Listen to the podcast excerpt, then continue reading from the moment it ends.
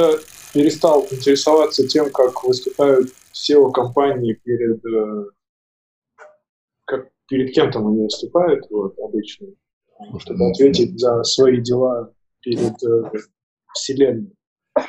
Если вот. вопрос был в том, что они должны ответить за, про свои дела перед Вселенной, они должны ответить на те вопросы, которые люди, которые задают вопросы, хотят услышать, чтобы в ближайшие выборы быть выбранными куда-либо. Ну, типа того, да. Но мне очень понравилась одна выжимка, ну, не выжимка, а прям диалог с Apple, Тим Куком, где его спрашивают э, про приложение, типа, все ли приложения соответствуют там процедуре и правилам приема в App Store? Он отвечает «да». Он говорит, а почему, говорит, тогда нельзя другим приложениям копировать приложение Apple, но Apple можно копировать приложения других? На что Кук отвечает прекрасной фразой «Не знал этого, разберусь». А Безос также примерно отвечал что-то. Ну да, вся эта штука вот, и когда вот такие... Скользкий ну, вопрос. Это... Ну, Я классные думаю... вопросы. Это очень классные вопросы, а ответ вообще прекрасен. Ну, в смысле, не знал, разберусь. Это такой классный ответ, который можно, ну, не знаю, а, на 99% и 9% вопросов отвечать, ну, в смысле, я не знал, разберусь. Типа, чуваки, простите. А можно мне напомнить, я же уже отошел от, значит, интерфейса, вы мне расскажите, а Apple у кого что последний раз копировал приложение? Ну, слушай, а, там же не про копирование приложений, а про копирование, ну, в смысле, сути приложения. Ну, там, не знаю, они же убивают приложения один за другим. Не, не, я, э, сути приложения убивать э, будет у каждого. Кто владеет верхней силой, тот будет либо делая убивать часть платформы. Это так Ой, это как раз-таки вообще не обсуждается, дорогой. Ну, в смысле... У меня были там подозрения, что они ввели, я помню, там были в наше детство времена камера плюс, да, Сережа? Фотографирование volume up, volume down кнопками, это было отдельным приложением, Apple взял и внес это на уровень оси. Я могу понять вот это как что-то, что является претензией Apple. Мы были таким классным приложением с такой интересной инновационной идеей фотографии, а вы, твари, прям на уровень оси нашу идею положили, нас убили. Прекрасный пример. Но когда я выхожу, что-то делаю, и из-за того, что я косвенно кого-то задел, у меня 14 стартапов отмерло, ну это, это неизбежно. Знаешь, как кто-то говорит про дизайнера Фейсбука. Дизайнером Фейсбука быть очень весело любой пиксель на продакшене изменений, и у тебя гарантированно хейт минимум одного миллиона человек. Все. Что бы ты ни сделал, что вообще что бы ты ни сделал, у тебя гарантирован такой шлейф хейта. Поэтому ты получаешь зарплату и ничего не делаешь. Что они делают? Нет, ну почему? Я получил на десктоп редизайн Фейсбука и посмотрел на него, и остался даже несколько раз такой веселой, приятной ухмылкой в некоторых местах. То есть мы помним, что увеличить шрифт современной э, плотности контента и данных сложно, правда? На самом большом-то сайте на планете, правда? И когда они это умудряются сделать, это стоит дорого.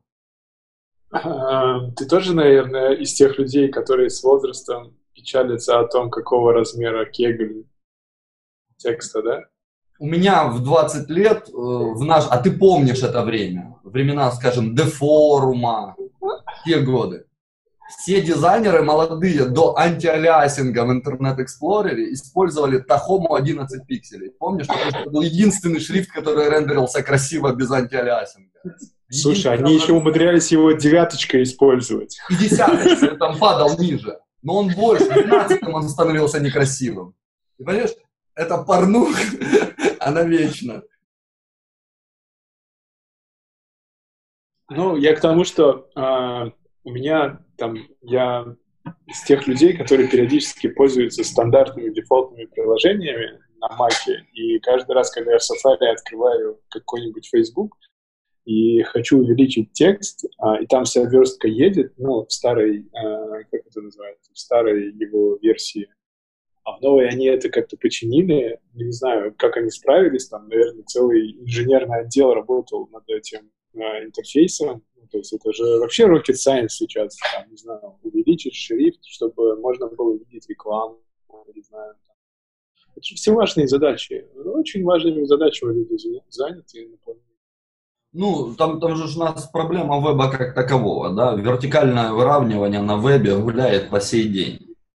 Поэтому э, сказать, что ты можешь что-то со шрифтом сделать такого, чтобы на всю систему он стал правильнее одновременно, а ну, слушай, а... с какой версии увеличения шрифта нативно сделали на всю систему, Сережа? Меня, меня очень позабавила выдержка, что, оказывается, там в внутренней переписке Цукерберг пишет, что он хочет купить Facebook. Так вот, э, мне вообще нравятся все эти имперские амбиции, что вот эти все вот большие компании друг друга хотят поглотить, там, обанкротить, купить, там, поиметь, там, записаться в историю, в, в аналы, не знаю, человечества, что вот mm-hmm. компания Facebook купила компанию Google или компания Google купила компанию mm-hmm. Facebook, неважно. Да. Вот.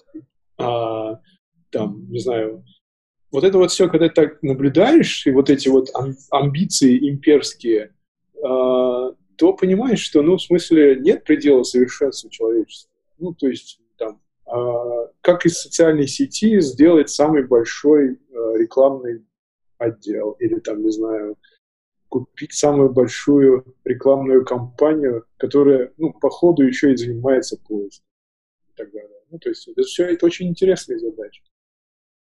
Ну, то есть я, я, я просто не понимаю. На уровне компании, как я понимаю, мета-смыслом являются некоторая череда компаний. Да?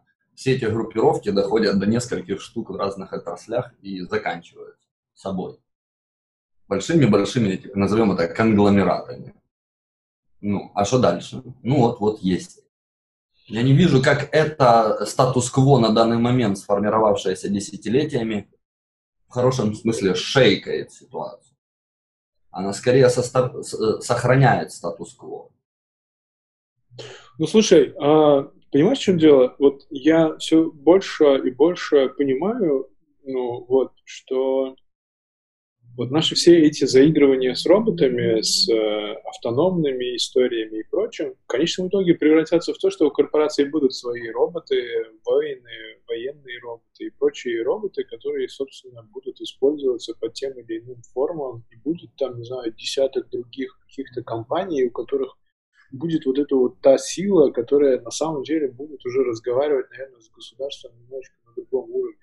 Ну, то есть, понимаешь, в чем дело? Были времена, когда не было лоббистов, но они появились. И вот они долоббировались до того, что, условно говоря, там, не знаю, нефть стоит столько-то долларов, а электричество стоит столько-то долларов.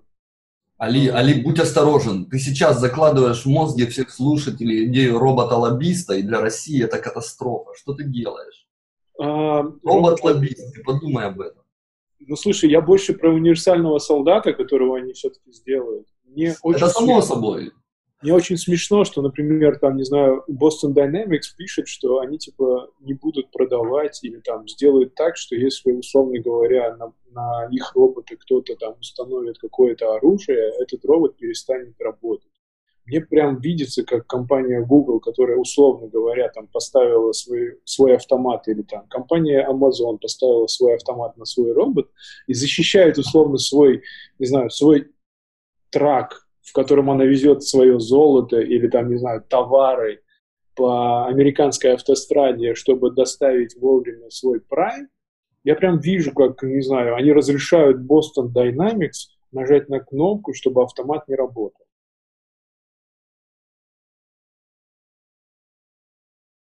Понимаешь? Вот. И, ну, в таких ситуациях... У меня, у меня больше вопросов, вот, если взять спектр от не металлизи... металлизированной компании до полностью металлизи... милитаризированной структуры. Спросить тебя, при прочих равных, при наличии достаточного количества денег, сколько из этого спектра компаний в своих, скажем, R&D отделах уже содержит милитаризированного робота?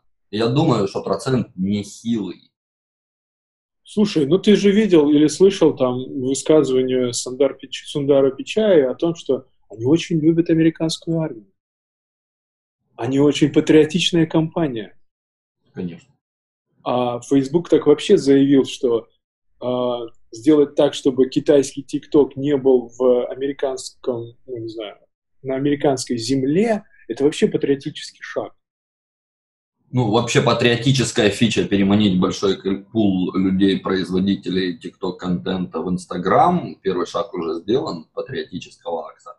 Значит, я думаю, а, следующий... Ну, да, да, да, это же все очень патриотично звучит, понимаешь? И вот на фоне всего этого, когда все это такое происходит, мне кажется, мы недооцениваем Илона Маска.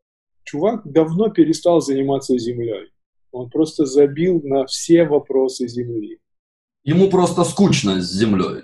В этом во всем самое интересное, что Илон Маск чуть ли не единственный, кто каждую инициативу делает отдельную компанию. У Амазона да. все это Амазон. И а, кон- в конце вчерашних слушаний конгрессмены заявили, да, пока много чего непонятно, понятно, что некоторые нужно регулировать, а некоторые нужно разделять. И такой Google с Амазоном таким, блин. Мне вообще а Илона Маска вообще не придирает, что все по отдельности. У Google есть алфабет для этого, да? У Амазона нет ничего для этого. Мы не знаем. Мы не как знаем, во-первых. Во-вторых, ну, в смысле, у Амазона ну, есть... один спин всем нам известный, это Blue Origin. Но это вот, да, направленный я спин да? Да, я тоже про него хотел сказать. Ну, условно говоря, тот же Washington Post не стал Амазоном. Amazon Times он не стал, поэтому... Ну, так и Silicon Valley Insider, да? Сережа, помнишь, как мы его читали? Сай. Бизнес инсайдер сайт.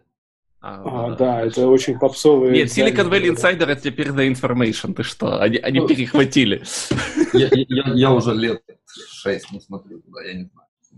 А, смотри, я хотел, вот знаешь, как вот как спустили с рук Сундар Пичая объединение DoubleClick а и данных Гугла. Вот, вот прям мне прям очень интересно, ну типа, а почему за яйца не вешают такие решения? Ну, они как бы... Тут ну, надо... смысле, я понимаю, что мы демократическая страна, и за яйца вешать нельзя. Давайте, уважаемые адвокаты дьявола. Нет, не, тут, тут, тут, тут же есть совершенно две разных вещи. Вот э, Бен Томпсон хорошо во вторник или в понедельник сформулировал вопросы, которые хорошо бы задать. Но понятное дело, что конгрессмены эти вопросы не задавали. Они задают те вопросы, которые им нужны для того, чтобы их переизбрали, к сожалению а не для того, чтобы действительно сделать там прозрачные компании. TikTok тут же заявил, что он публикует все свои алгоритмы продвижения и все-все-все. А, но где вот этот... Вы это как его, вы заметили, как втихаря мы узнали, как не писать «вы» с большой буквы по семь раз, и сегодня, или когда они там объявили э, иск в антимонопольный комитет Европы со стороны Пашеньки Дурова. Ой, пап... А что он там хочет? Он хочет он... свой обстрах.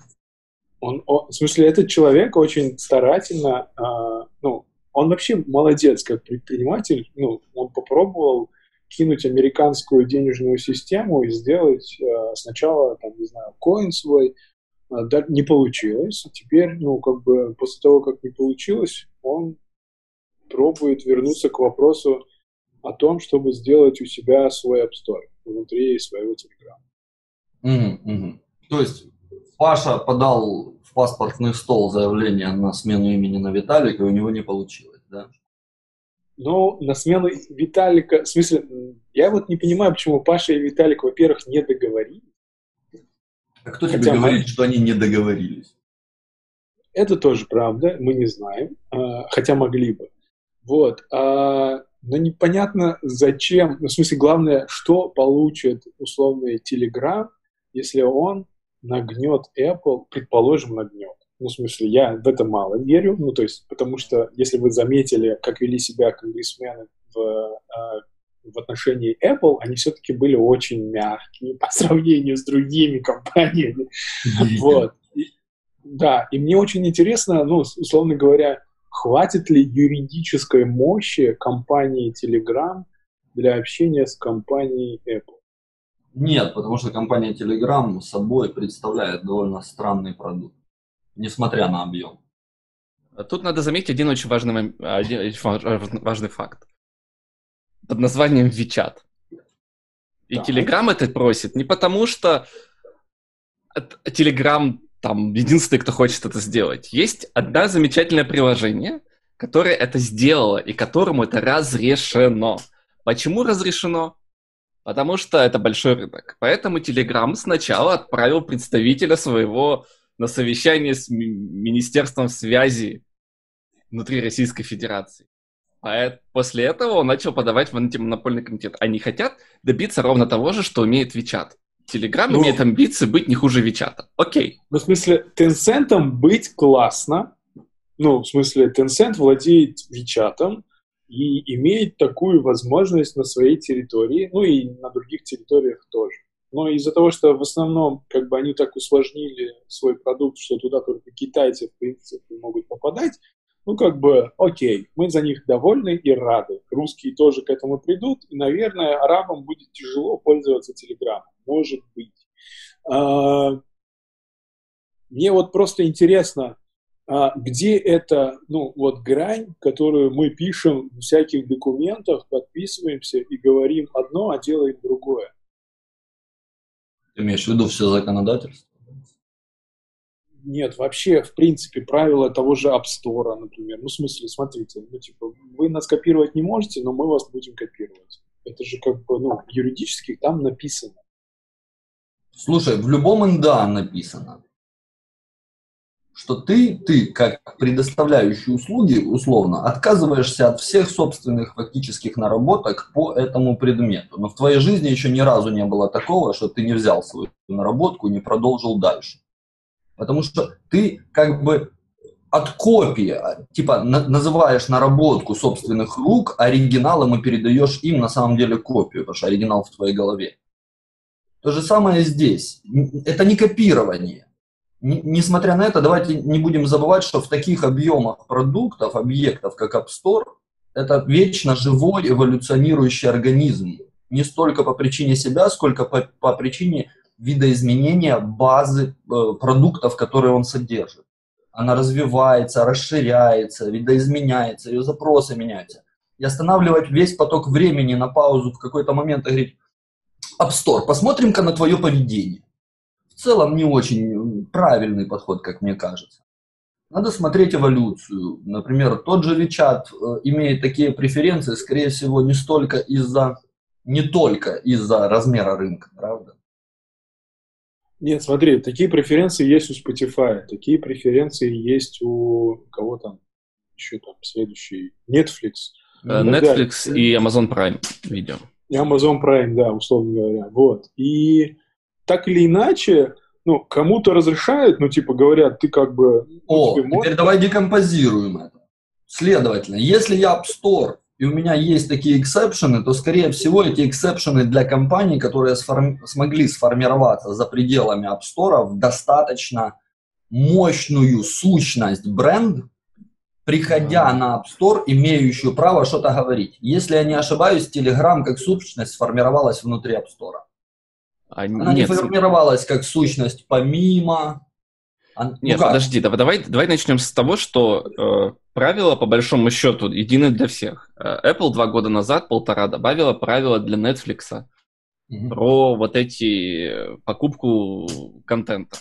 Э, что если вы там стриминговое приложение, по-моему, как-то да. Э, какой-то у них там формулировка используется, то вы там можете платить пониженную комиссию. Mm-hmm. Правило Netflix было. Но и туда попадают все видеостриминги, ОККО, все вот эти Мигого, вот, вот это все. Mm-hmm. Независимо от того, это Netflix или не Netflix. А ну, проблема WeChat в том, что WeChat, э, Telegram пытает, ну, как бы по рассказам Павла Дурова, mm-hmm. э, они пытались сделать примерно то же самое, что есть в WeChat, и им явно это запретили, сказали, мы выпилим Telegram из App Store. При этом у WeChat это есть. И таких Еще правил, как бы, причине? которые разрешают было а, такое, что чат. WeChat был в App Store, а потом сделал эту функциональность? Скорее думаю, всего, нет. Да, я, я думаю, знаю. WeChat был сформировавшейся сущностью с этими элементами, которые контрадиктируют с App Store. И когда серьезная сущность пришла и сказала, я могу быть у тебя в App Store, а могу не быть. App Store посмотрел на его контрадикции и сказал, ну хрен с тобой будет. Но опять же, все эти компании на момент принятия решения быть с Store или не быть с App Store были полностью сформировавшимися независимыми большими брендами, никак от Store не зависящими. И отношения между App Store и э, сформировавшийся взрослый бренд, я могу понять в плане exception. А ты подожди, подожди, подожди. А WeChat, ты думаешь, начинался только на андроиду? Наоборот, я считаю, что WeChat начинался на всем. Сам факт вопроса App Store стал, когда к нему пришел здоровый, половозрелый игрок. Не выросший из твоей экосистемы маленькой апочкой, которую получил Editor's Choice на главной странице App Store, выросла, новые фичи, и потом пришла к тебе торговаться. Нет. Она к тебе пришла в App Store уже с претензией, уже с предложением ты тут немножечко смотри, вот как бы WeChat все-таки, а, у него история аналогична Telegram. Ну, то есть чуваки сделали некое приложение, оно было доступно в Android и было доступно в App Store, и дальше произошло то, что произошло. Ну, в смысле, то есть все функции типа внутренних покупок, все это было добавлено, находясь на App Store, я правильно понимаю?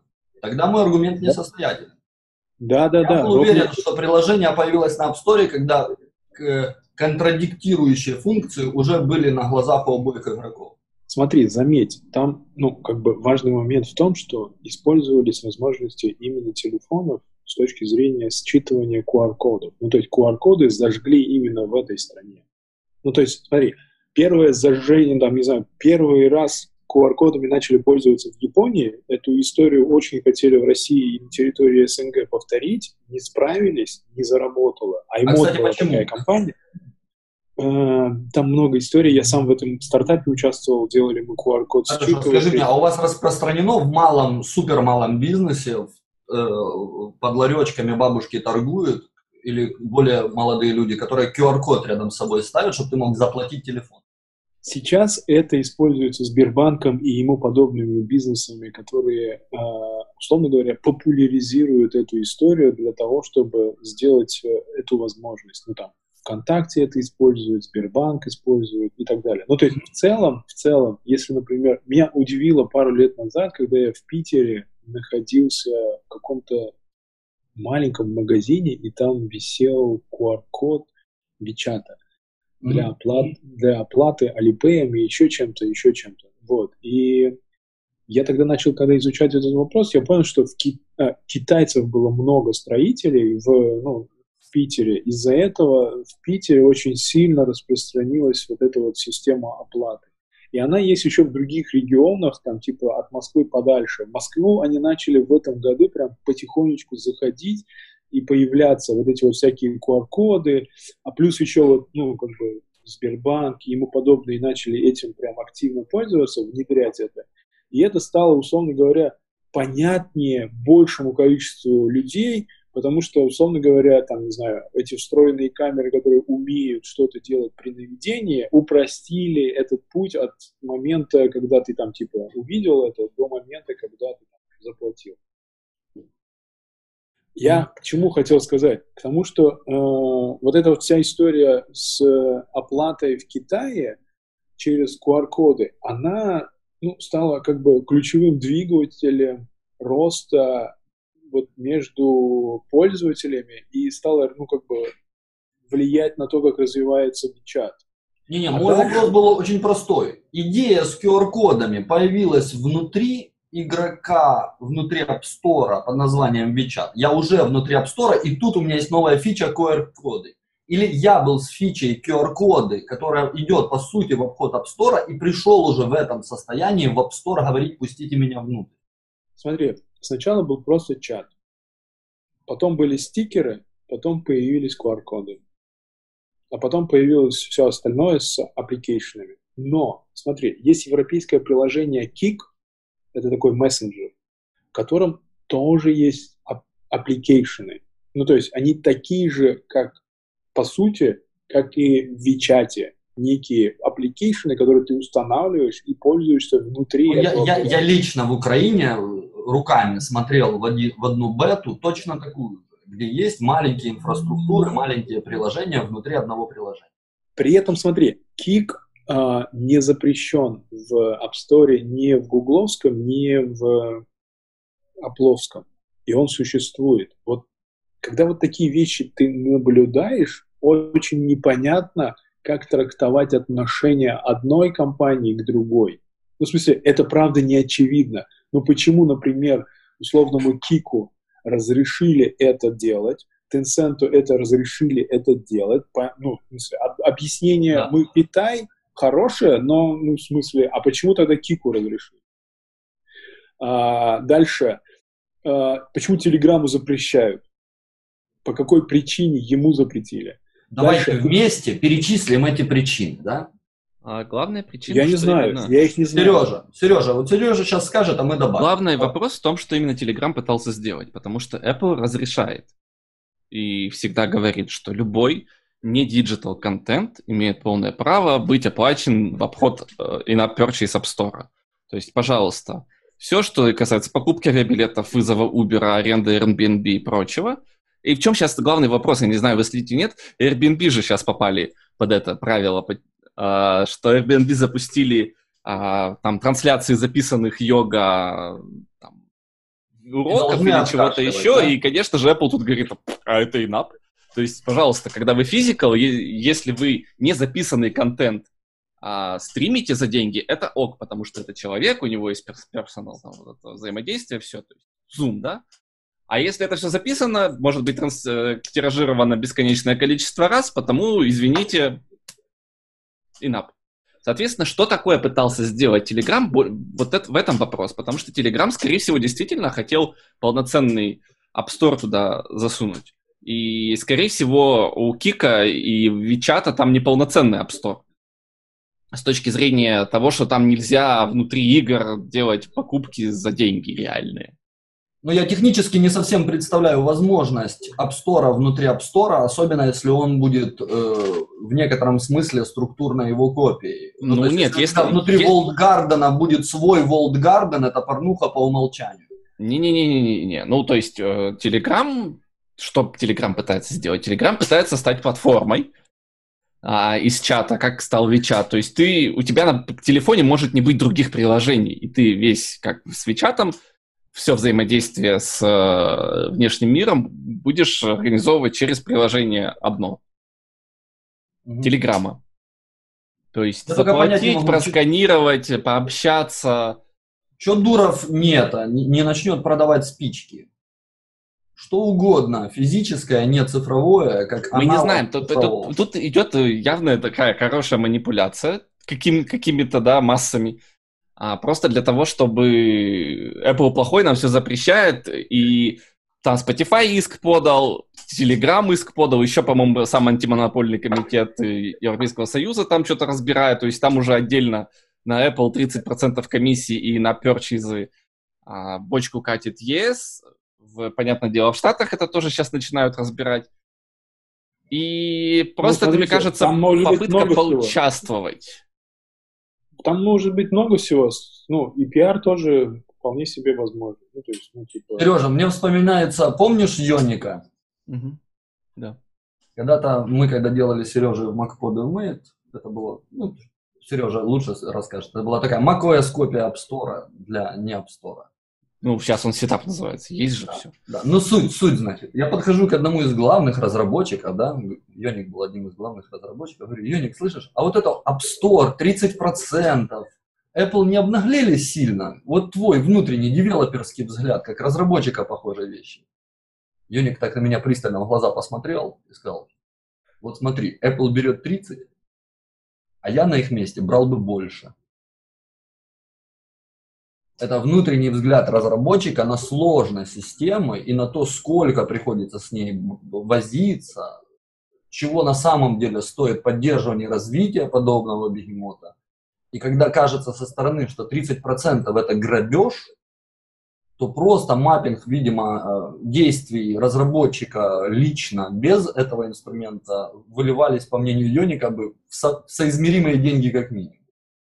Слушай, ну тут оценивать много-мало, ну как бы это чужие деньги считать первое. Верно, верно, но, но это такой легкий хин, да, в плане... Второе, ну в смысле, как бы если бы не App Store, у нас бы мир был бы другой. Ну, то есть, как бы эти ребята сделали, правда, очень классную вещь. Можно с этим соглашаться, можно не соглашаться, а, но, типа, когда, условно говоря, типа, я как пользователь на это смотрю, я получаю удовольствие, и когда я понимаю, что мне надо платить 30%, ну, конечно, ты же свою собственную жадность, типа, начинаешь класть на весы и говорить, ну да, это много, типа, или там мало, еще что-то.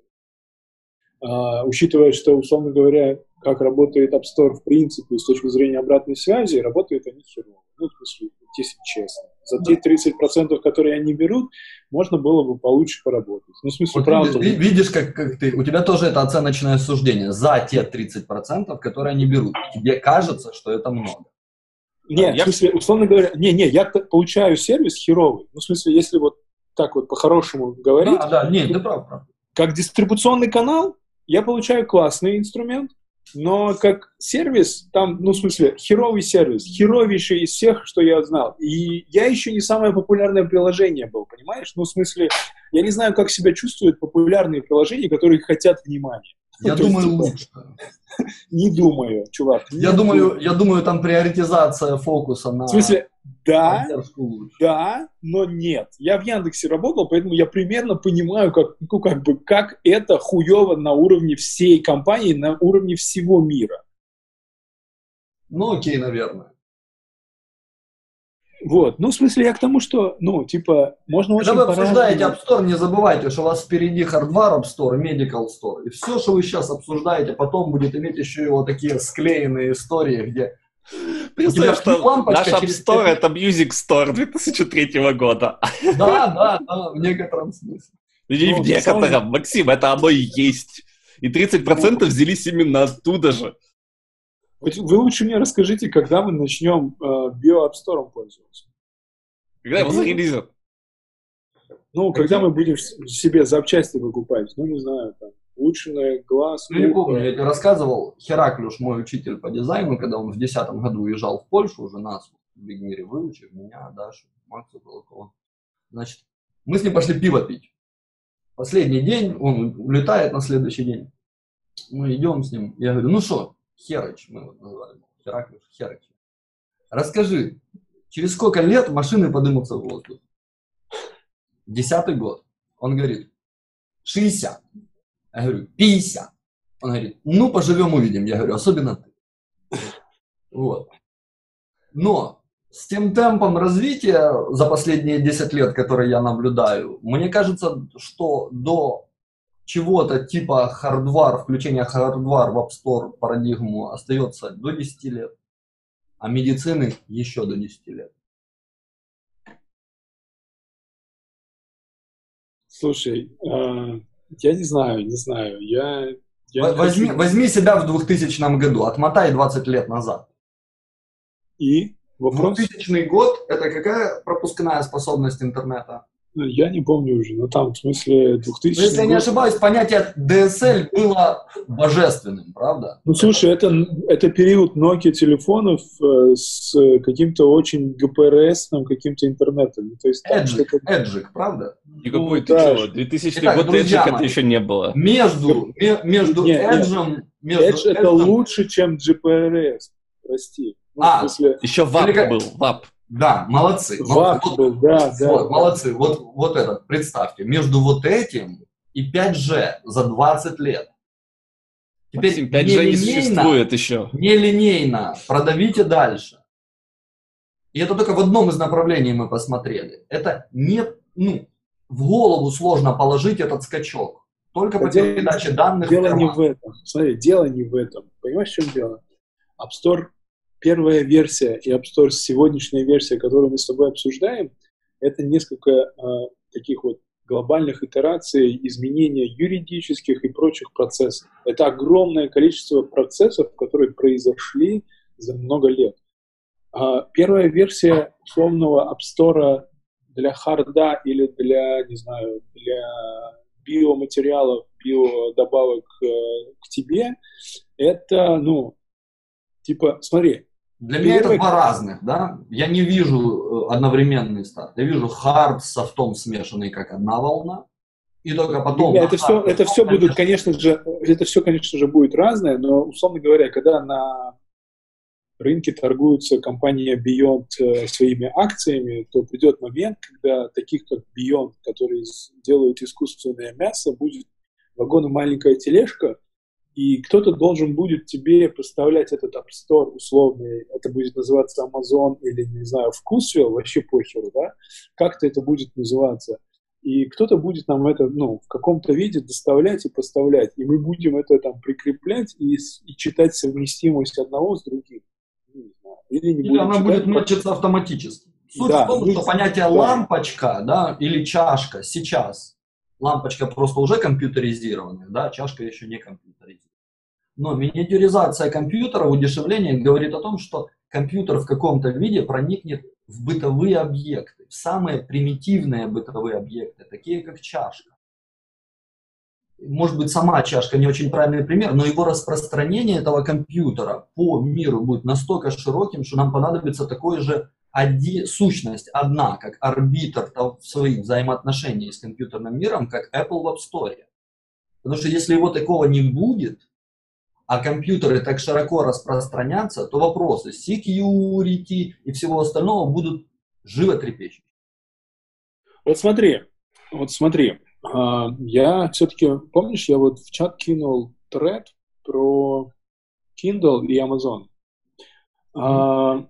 вот как бы история, мы же обсуждаем сейчас сущность App Store как ну, некую конструкцию. И, по сути, был магазин, который торговал дисками и очень сильно повредил себе жизнь доходов благодаря тому, что у нас появился iTunes, да, он назывался тогда, или как он там назывался, Эпловский магазин музыки.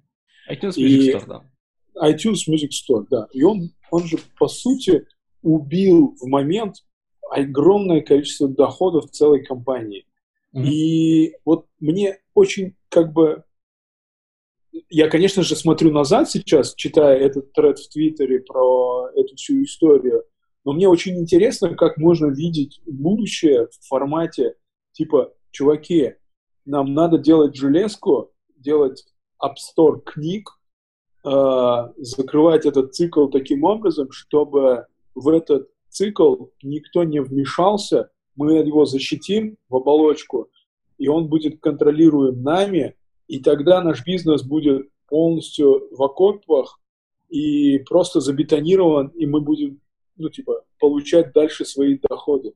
Вот, вот это вот мышление, вот это вот визионерство в формате, типа, у меня только что отобрали мой хлеб, и я сейчас должен сделать все, чтобы просто-напросто создать предмет Kindle, его изобрести, его же не было, не было вообще понимания того, что нужно делать правильный стор для книг цифровой. А, ну, тут, тут... Вот. И как теперь, условно говоря, вот здесь, сидя, сидя сегодня здесь с тобою, задуматься о том, что, например, там, условно, если ты хочешь что-то делать, как правильно формулировать требования к той платформе, которую ты хочешь строить, с точки зрения защищенности и полного концепта вот прям прохождения всего. Ну, то смотри, в Kindle же объединяется soft, hard, э, вся вот эта облачная технология доставки. Чувак поработал с э, тем, как он через э, сотовые сети передает эти данные, потому что, ну, в смысле, ему не нравилось, что это работает только на Wi-Fi там, и так далее, и так далее. Ну, то есть это большое количество изобретений, технологий, и шагов. Теперь мы с тобой обсуждаем типа новый App Store. Новый App Store харда, смешанного с софтом, смешанного с био чем? Био э, добавками или еще что-то? Это что такое должно? В каком а... виде оно должно поставляться? Я бы э, рекомендовал смотреть на другие технологии. Kindle из Kindle Store появился не просто так. Uh, он начался в 2004 году, а в 2003 году к iPod, которому на тот момент было два года, добавился iTunes Music Store который имел именно все это подобные а, вещи, которые ты говоришь, кроме, конечно же, доставки контента через э, сотовую связь. Mm-hmm. А, то есть было устройство, которое было, и потом мы придумали к нему магазин, который в это устройство доставляет контент. С помощью компьютера, потому что Apple был компьютер. Amazon компьютера не имел, поэтому он начал AWS делать. параллельно. А, и то есть и тут, мне кажется, все очень-очень прозрачно. Они очень внимательно посмотрели на бизнес iTunes Music Store и ровно через год начали делать Kindle. Да, они полностью адаптировали. Они больше, чем Apple. Apple всегда выпускает первую версию продукта, это такая трешовенькая версия продукта, а, очень простая с точки зрения дополнительных фич, но она core функциональность точная, да. Kindle пошли дальше, они сделали клавиатуру механическую, они сделали бесплатный по всему миру интернет, заморочились с ним, который потом пришлось выкинуть. И в итоге то, что Kindle сегодня есть, он у меня не есть, это тот же самый Sony Reader какой-то, 505, да, тоже это 2005-2006 год, когда Sony все покупали, и Ink читалки.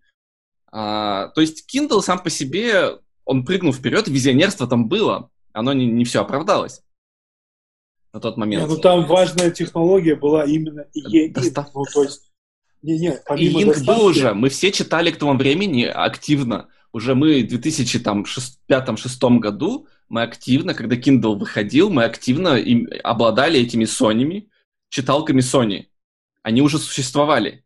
А, они были, конечно же, как из телефона, очень кривые, на них надо было что-то конвертировать, скачивать, что-то вот это все, но эти читалки были. Ну, там а... было очень много проблем с доставкой книги. Прям. Да-да-да, это... доставки книги не там... существовало. Технология Ink была, доставка контента была, на примере iTunes Music Store с iPod, и они добавили вот этот Over Air и подписку на газеты они еще тогда, помните, делали. То есть вот этот был а, большой Kindle, он еще с подпиской на газеты был что очень немаловажно. Здесь они как-то еще газеты пытались э, туда же запихнуть, newspapers, медиа и все такое. Ну, оно сработало, оно сработало. да, да, да, сработало. Я про то, что если вы хотите заглянуть во что-то будущее, смотрите на то, что в параллельных областях, где будущее уже наступило. Тут, тут надо понимать, что Kindle тоже появился не, не просто так, не, не с нуля. Ну, хорошо, когда ты задаешь вопрос про смесь нескольких магазинов, я бы рассматривал и финальную точку как наносную несколько слоев, где человек предыдущие слои уже скушал. То есть он сначала имел App Store, потом он начал приобретать с течением времени некоторые возможности покупки, назови это, компьютеризированные чашки, двери, чего угодно, роботов, персональных помощников, всего этого по чуть-чуть. А потом уже потихонечку, да, добавляй сюда что-то типа нейролинка и всех остальных товарищей. И в момент, когда у тебя есть нейролинк в App Store, ты уже прошел через роботизацию своего дома, environment, без биологической составляющей. То есть в истории это будет, скорее всего, такое последовательность. Я бы не хотел другой. Я бы не хотел получить сначала биологический стор, а потом хард. А, слушай, ну, мы же биологические истории уже имеем. Ну, в смысле, ты биологию, когда говоришь, ты имеешь в виду что? Нейролинк. Ага. Что-то, что ты можешь... Э, э, киборги, назови это так. То есть мы уже киборги в некотором смысле, явочка. В смысле, экстеншн себя, да? Да, да, в некотором смысле улучшитель, лечитель, что угодно, себя. Но то, что не в тебе и ну, что как-то приживается. Вот теперь смотри, вот, вот смотри, вот смотри, технология доставки любого улучшителя, начинаем там от экзоскелета или еще чем-нибудь, там тех же линз, которые ты себе в глаза вставляешь, а, она сейчас очень через жопу сделана. Ты между планетарно да, да, да, да, да, да, да. Не, ну, ну так у нас, если мы говорим про наши с тобой 20 лет, о которых я говорю, не забывай, что примерно в это же время, 20-35, если я не ошибаюсь, у нас четвертая индустриальная революция, да, намечена, как некоторая точка отсчета. Это значит, гиперлокальное производство уже присутствует. Это значит, что ты нажал на кнопку, линзы цвет выбрал, спустился вниз и ее забрал. Это значит, что за эти 20 лет производство э, планетарного характера из одних единственных точек э, дешевых во все остальные точки мира будет потихонечку уходить на нет. Оно доказывает собственную несостоятельность в плане и скорости доставки по всей планете, и тех технологий, которые у нас под руками сейчас в research е для того, чтобы смочь. Представь, что ты зашел на сайт Adidas, вместе с сайтом Adidas сам выбрал себе цвет кроссовок, форму кроссовок, пару ништяков, нажал «Купить», спустился в такую, как я не знаю, что хочешь. В торговом центре трансформаторная будка стоит, подошел, HID провел, Face ID сосканировал, забрал из вынувшегося ящика сделанные для тебя кроссовки и ушел. Ну, ты говоришь про... Ну, или тебе их доставили оттуда. Ну, ну некие принтеры, которые... производятся недалеко от тебя. Он ну, теперь не привязан к государству-производителю. он привязан к бренду и его производственным мощностям на местах. Только потому, что технология это позволила. Сейчас этого еще нет. Но если мы говорим про это будущее, то надо понимать, что, если я не ошибаюсь, скопе индустриальной революции умная фабрика и гиперлокальное производство – одни из первых пунктов. Максим, покажи свою футболку. А раньше такие футболки можно было покупать только на турах э, групп. А сегодня ты можешь эту футболку сделать любой забегаловки на, за углом. Что Максим и сделал. А это хороший а... пример. Ну да, да, да. Да, это правда. И самое главное, что и э, вопрос копирования никуда не денется, и, и с этим все равно придется что-то делать производство из одной точки, потому что исторически сложилось, что она самая выгодная для определенного типа производства, уходит в небытие. Не сейчас, но 10, 15, 20 лет это будет это случиться. Будет невыгодно.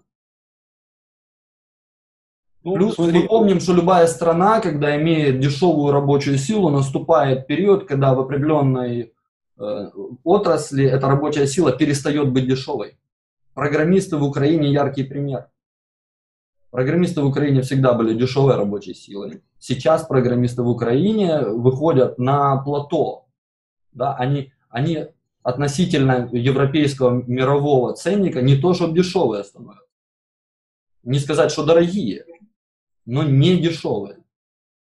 И когда будущий человек выбирает из стран третьего, назовем, мира, девелопмент uh, мышцу, географию, он если некоторое количество лет назад выбирал Украину, то сейчас еще и задумается. И напомни мне, пожалуйста, что случилось с, с офисом Фитбита? Фитбита? Разработческого. Без руля. А он был в Украине?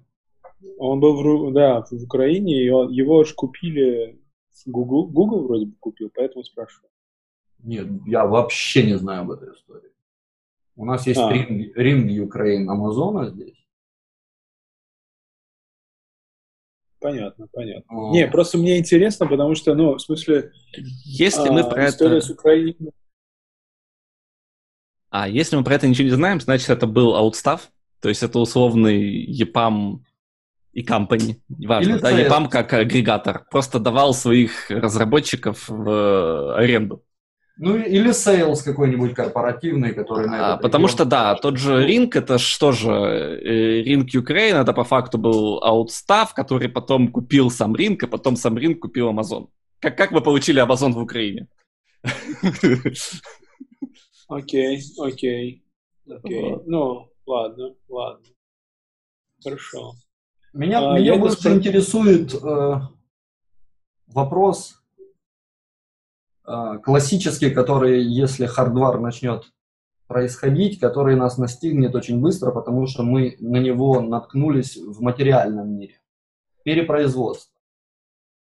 То есть весь сдвиг в шерин экономи в целом еще и э, причиной ему является перенасыщение продуктами планеты. Мы просто ее загаживаем. И вот этот термин английский сервисайзинг, да, движение в понятие сервиса, где часть работы выполняется объектом один, одним, но для многих циклов исполнения для разных клиентов, парикмахерская, что угодно, Uber, он не от хорошей жизни, он от того, что Toyota Corolla на всех не хватит. Ну, мы их израсходуем, они остаются как металл, как утилитарный материал. С хардваром в будущем, с тем, какое количество смартфонов у нас уже сейчас на душу населения, это, это ишью, который будет железяка.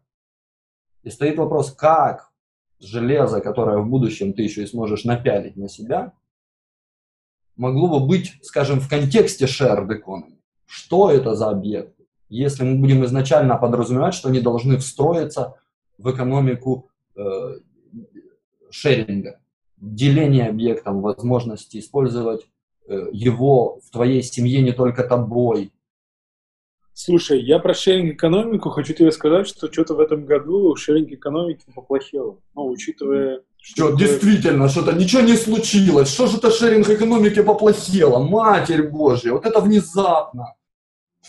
Ну, я... Airbnb плачут. Ну, я к тому, что, я к тому, что, ну, в смысле, то, что ты говоришь про перепроизводство, это понятная проблема, а, но безопасность, к сожалению, от того, что ты пользуешься, условно говоря, машиной, в которой мог быть зараженный человек, никому не, ну, в смысле, не становится от этого легче. И, по-моему, ну, как бы... Не, ну зараженный человек это контекст, его можно легко исправить. Ты, ты ставишь этот, один из автоматов на СТО, который дезинфицирует твой автомобиль раз во время. Ну, то есть, это не того этажа вопрос, мне кажется. Тут смотри, понимаешь, в чем дело? Это нормально и окей, пока это не влияет на себестоимость. Ну, то есть, э, когда это очень сильно влияет на себестоимость, ты просто, наверное, не видел, сколько стоят сейчас билеты из Москвы в Турцию. Э, ну, как бы, обычно, там, не знаю, в объявлениях дополняют и пишут, что, типа, без валидола не смотрите. Э, это я все к чему? К тому, что, ну, сейчас высокий спрос, первое. Второе, ужесточились какие-то там всякие требования к э, полетам с точки зрения дезинфекции и прочего. Mm-hmm. И никому от этого не стало хорошо. Но это переходной период. Ты, ты же не думаешь, что та ситуация, которую мы наблюдаем сейчас, она будет протянута в будущее. Я думаю, она... А кто тебе сказал? Кто тебе сказал? Ну, в смысле, там чувак съел какую-то мышь, и произошла хуйня на целое тысячелетие. Ну, в смысле, на целое... До сих пор непонятно. Говорят, что все-таки это инженер. В смысле, не-не, ну, сейчас вообще не важно, но я к тому, что, ну, в смысле, случилось один раз, произойдет еще много раз. И, и никто не знает, это сделано за, ну, намеренно или не намеренно. Это второе. Третье, ну, типа, посмотрев на хрупкость этого мира, кажется, разные люди могут эту хрупкость насиловать в любом направлении. А это будет означать, что, ну, как бы, дали доступ к хрупкости, управлять миром, чтобы обваливать акции, заебись, будем пользоваться. Так, Или погоди, еще это всегда существовало. То, что этот пример тебе более э, раздето показал эту ситуацию, не говорит, что эта ситуация была менее или более э, кровоточащей. Она была всегда такой. Просто это, этот э, наблюдаемый нами кризис э, оголил эту ситуацию и показал, что э, по большому счету вот это наше детское ощущение заката Советского Союза, где ты весь должен быть подчинен какой-то проформе, оно на всю планету сохранилось. И вот оно такое и есть. И оно отживает. Мы видим его последние конвульсии в некотором смысле. Так не может продолжаться, и этот кризис это показал. То, что ничего нету на замену этому, да, но если мы не искали никогда, и у нас не было ни попыток, ни ошибок, то неудивительно, что и нет. Ну, я все это сказал, смотри, к чему? К тому, что сама шеринг-экономика была нацелена на удешевление себестоимости владения чем-то. Нет, Но... шеринг-экономика имеет ряд параметров. Удешевление себестоимости один из них. Ты можешь приобрести новые смыслы использования сервиса э, коллективно, которых раньше поодиночке ты не мог приобрести. Зашерить стоимость поездки в Uber – это самый примитивный пример этого, самый дурной.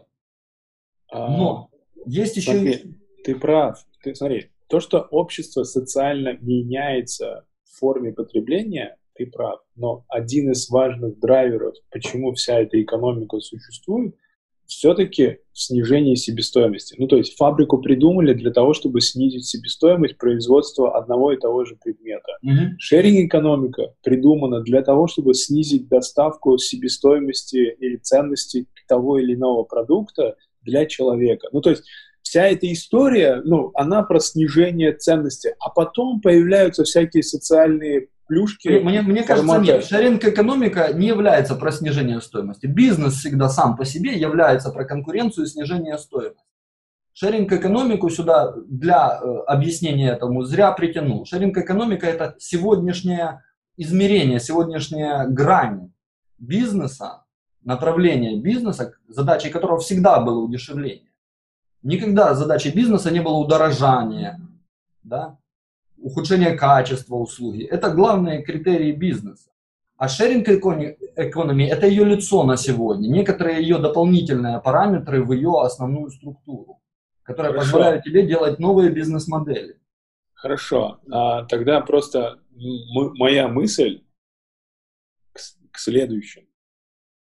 Желание снизить стоимость в этой модели с новыми факторами, которые произошли, привели к тому, что эта модель, к сожалению, не снижает стоимость. For now.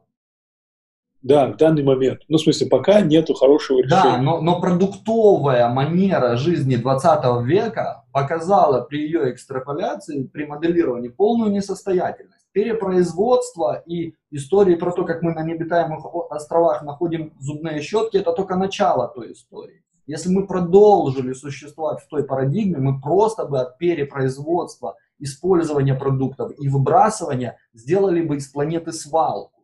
Мы не от хорошей жизни пошли в сервисную экономику. Мы пошли Может от того, быть. что мы 20, в 20 веке были индустриальной планетой.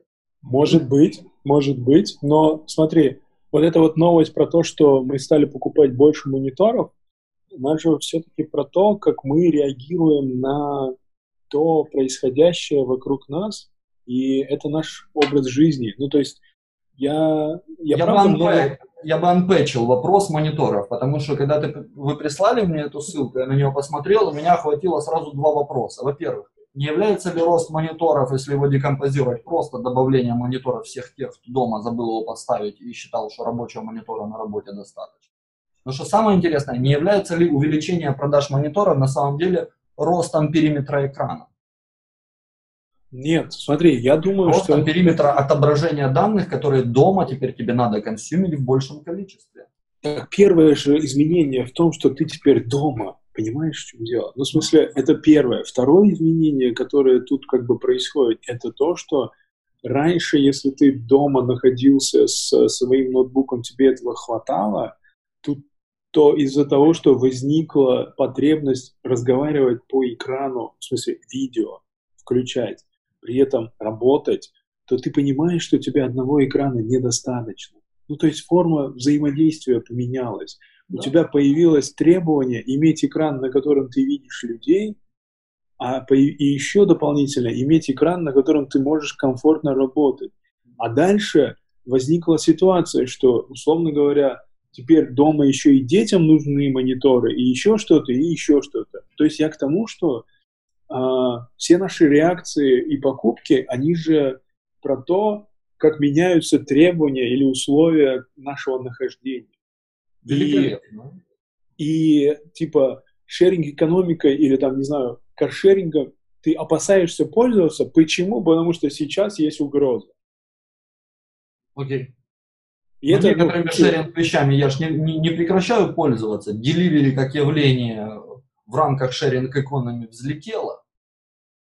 А, да, я не... Смотри, я в этом плане как бы не сказал, что везде произошли изменения на цену. Ну, то есть в деливере э, ну, возросла нагрузка, они учатся делать доставку быстрее, там, не знаю, за короткий период, там, и так далее, и так далее. Ну, то есть взорвала одну историю, mm-hmm. очень сильно прогнула другую историю. Mm-hmm. там, не знаю, переживает сложные времена, Airbnb переживает сложные времена. Там. Просто потому что у нас тут как бы типа мы еще не решили вопрос того, как мы будем передвигаться по миру. Ну и все такое прочее. Я, ну, в смысле, говорю про то, что возможно, возможно, в моделях произойдут также очень сильные изменения. Ну, то есть а, они потерпят изменения, наверное, даже и в формате, если раньше, условно говоря, нужно было, не знаю, чистое полотенце в отеле ставить, теперь еще и нужно добавить, я условно сейчас говорю, не знаю, очиститель, еще что-нибудь, перчатки, там, еще какая-то. И это все же себестоимость. Ну, великолепно, нет в этом ничего плохого, я, я не вижу в этом проблемы. У тебя есть кост, есть revenue, ну, попадет, ляжет на кост что-то. Они всегда придумают, как это забрать с клиента. Ну да, это вырастет на полгода в деньгах на 10-15%, ну а потом точно так же слезет. Ну, я не, не сильно пессимистичен по поводу интервалов, которые нам придется жить в перчатках. Даже если всю оставшуюся жизнь нам придется с этим каким-то образом сталкиваться и повысить этот градус обеспокоенности по поводу здоровья, я не вижу в этом большой проблемы на длинном отрезке. Ты мне лучше скажи, ты очень хорошо описал всю проблему с мониторами. Помнишь, мы в нашем документе, Сережа, я написал пункт по, по поводу того, что представь, что у тебя на стене 5 аймаков в ряд. Как изменится? Ты понял, что ты то же самое писал? Ты, по сути, описал то же самое. Все те проблемы, когда дети есть, и надо три мака на себя, два на ребенка. Очень много вопросов, которые становятся интересными в плане управления такими средами. В плане юзер-менеджмента, в плане контент-менеджмента, А, window менеджмента, если хочешь.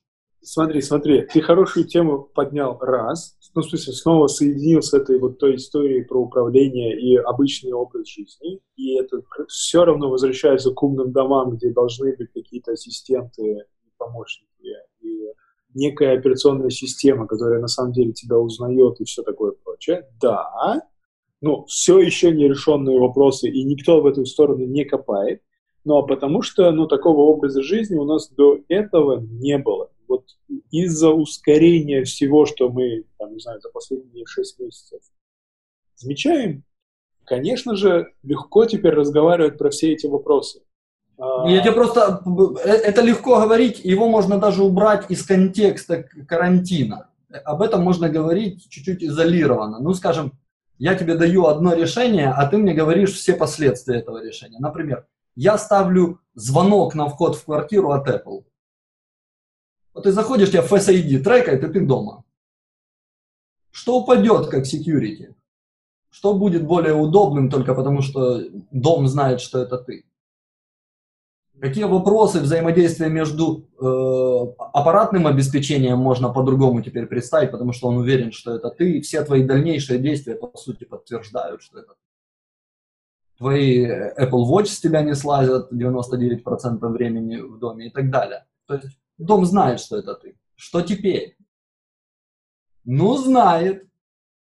Раньше ты жил от девайса к девайсу. Каждый девайс – моя крепость, мои пароли, мое хранилище, мой конкретный, я не знаю, там для десктопа набор папочек. А теперь оно наоборот, сверху.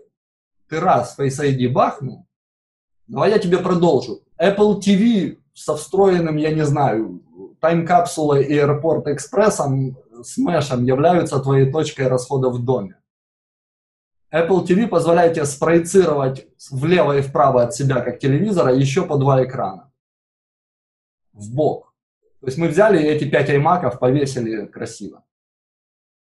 Добрый вечер, это твоя новая реальность. Что упадет, как, как э, занавес? Как это станет удобнее? Заметь, я сделал всего один девайс, я Face ID поставил на вход. Я ничего не сделал. Ну, слушай... А... HomeKit, и, и мне очень интересно развитие. Он Сережа улыбается, видимо, у Сережи в голове есть идеи. Сережа наслаждается твоей полетом твоей, твоего футуризма. Ну, смотри. Э... Самое главное, Сережа, почему футуризм, когда все это возможно сегодня? Ну, ТВ нет,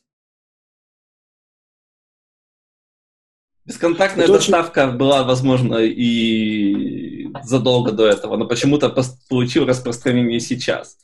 Платить не наличкой, и все понимают в Украине, что налички с собой нет, можно было и год назад. Но только сейчас стали продавцы ягод и фруктов это понимать.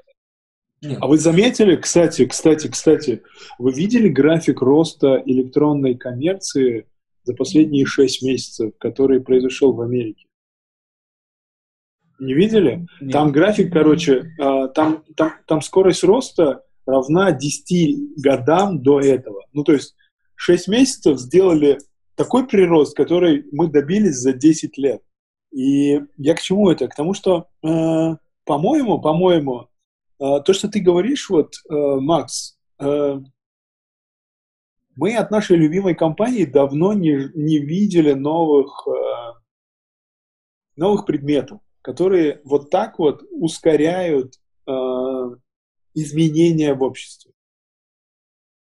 Ну, то есть, если завтра они выпустят этот звоночек или камеру или еще что-нибудь и просто скажут, живите, э, мы ее очень быстро примем и осознаем, что, кажется, так жить лучше. Но, но, то, что ты сейчас рассказываешь, это очень хорошее упражнение на посидеть и помоделировать. Самое главное, Я что... предлагаю на этом немножко за- завершать. Я в, конец, в конце хотел бы вам рассказать одну историю, произошедшую со мной на выходных. Мы ездили в леса сплавляться и на обратном пути заехали в один санаторий переночевать. А, включен, там еда включена. И, соответственно, ты как бы приезжаешь, но если еда включена, то, наверное, маска не нужна. Ты же идешь есть. Примета времени. Чтобы взять еду, ты должен быть в маске.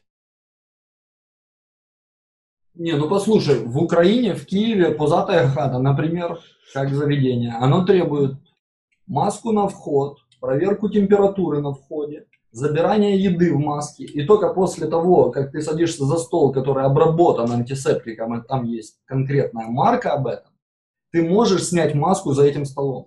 Я считаю это вполне вменяемым. Э, а я не говорю, что это неправильно, я про то, что, в принципе, вот э, подход современный. А, а вы рассказываете все, что происходит в вашем городе Киев, да? Да, да, прямо сейчас. У меня просто немножечко другая реальность. А, я вчера приехал в заведение. А, я давно не был в заведениях, но, в смысле, вообще с людьми-то не встречаюсь очень давно, которые, ну, в смысле, про, про, про встречу им. Если это только не мои знакомые, которые так или иначе со мной пересекаются. Там вообще ни у кого не было масок. Ни у персонала, ни у гостей. Ну, в смысле, я был немножечко удивлен, что это Москва, и это, это бар, это бар, в котором, ну, в смысле, я ни, ни у барменов, ни у официантов, ни у людей, ни у кого не видел масок. Ну, то есть такое впечатление, что они специально хотели заразиться, что антикарантин, да? Все условия а соблюдены. Я... Слушай, я вообще не понимаю, во-первых, ну, в смысле, я не знаю, почему такое происходит в городе, но, ну, то есть, я в какой-то момент себя почувствовал реально, ну, в месте, где все всех победили. Ну, то есть... Да-да, я только хотел сказать, к тебе официант не подошел и говорит, а ты что, не переболел? Ну, типа, ты знаешь, я, я не стал э, там долго находиться, потому что, ну, как-то я подумал, что, типа, странно все здесь, ну, здесь находиться. Потому что, ну, я до этого, даже когда катаюсь на велике, когда приезжаем на какой-нибудь рынок, я надеваю маску и захожу туда на рынок, чтобы, ну, хоть как-то там, не знаю, соблюдать какие-то нормы. Но когда я зашел в заведение, в котором, ну, там, типа, вообще ничего, ну, в смысле, никакого знака, ничего, ну, просто вообще, я понял, что, ну, Москва победила всех. Ну, вот. с другой стороны, это, это же еще и человек социальное животное, цепное, да, если все без маски, то очень сложно быть в маске, особенно, как скажем... Я понимаю, нет, в смысле, я понимаю, что, ну, можно транслировать некую норму, а можно норму прям, как бы, послать далеко и надолго. Я к тому, что э, я рад, что у вас другая реальность. Ну, то есть, я за вас рад я рад, что у вас там есть люди, которым важно, чтобы как минимум снизить процент заболеваемости. О, кстати, скажи, а у вас э, заведения имеют ограничения по времени работы? А, хороший вопрос, по-моему, нет. Ну, то есть... ну, ты там в 12 по улице идешь или едешь на велосипеде или что-нибудь вечера, ночи.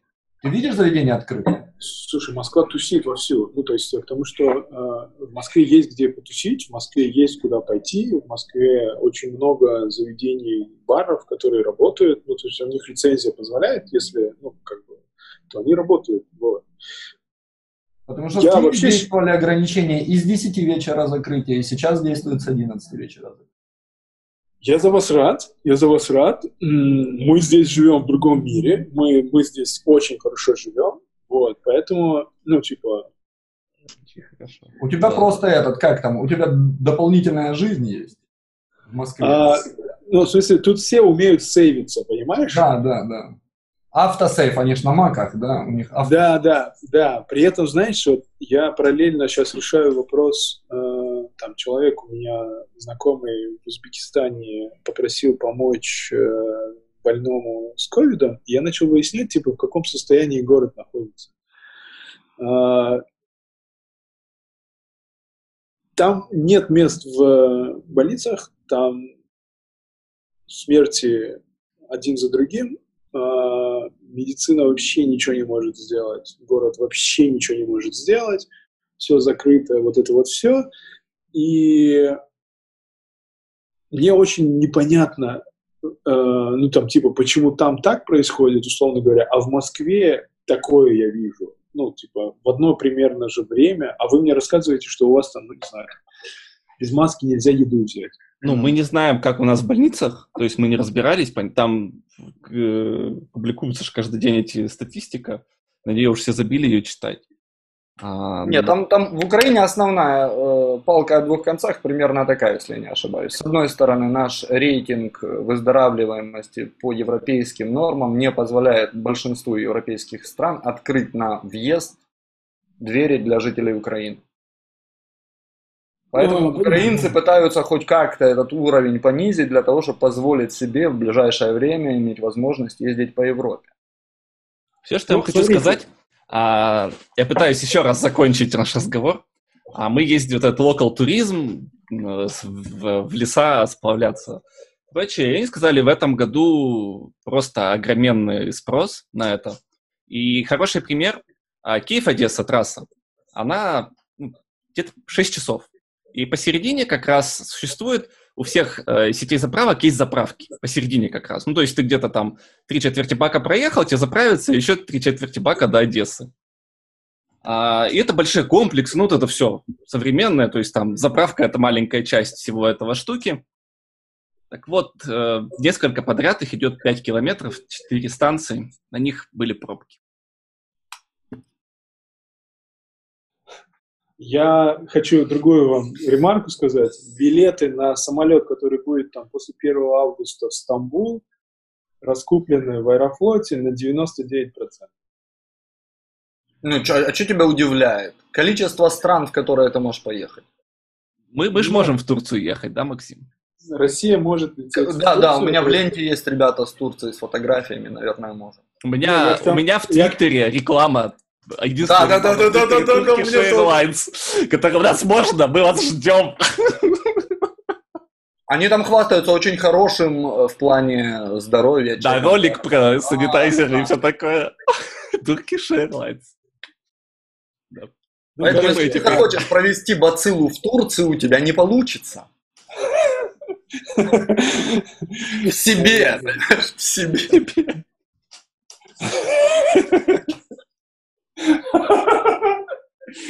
Господи, ладно. Ребят, я вас люблю, давайте. шутка. Давайте, пока-пока.